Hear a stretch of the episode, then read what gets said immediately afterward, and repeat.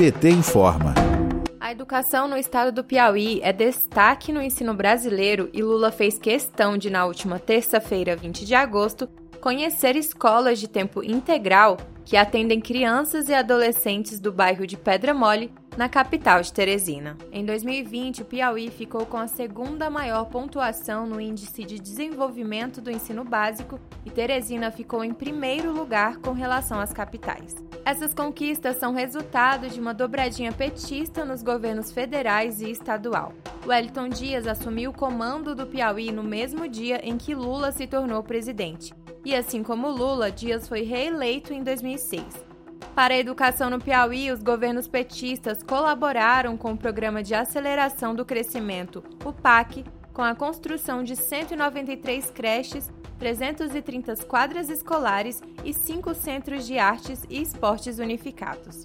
Outro programa foi o Caminho da Escola, que levou quase 1.200 ônibus para garantir que as crianças fossem às aulas e o programa Mais Educação, que garantia ensino em tempo integral e chegou a beneficiar cerca de 2 mil colégios. Além desses programas, o governo construiu entre 2003 e 2016 18 escolas técnicas que formaram cerca de 230 mil jovens.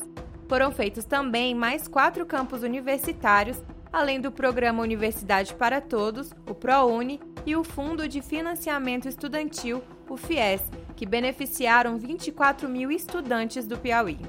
Boa parte dos avanços no Piauí foram conquistados no governo do PT, onde em 1991 o índice de desenvolvimento humano era de 0,36 e passou em 2010 para 0,64. Com relação ao combate à miséria, o Bolsa Família atendeu em 2016 453 mil famílias no estado, tirando um milhão de pessoas da extrema pobreza. Além de renda, também receberão luz elétrica e água potável.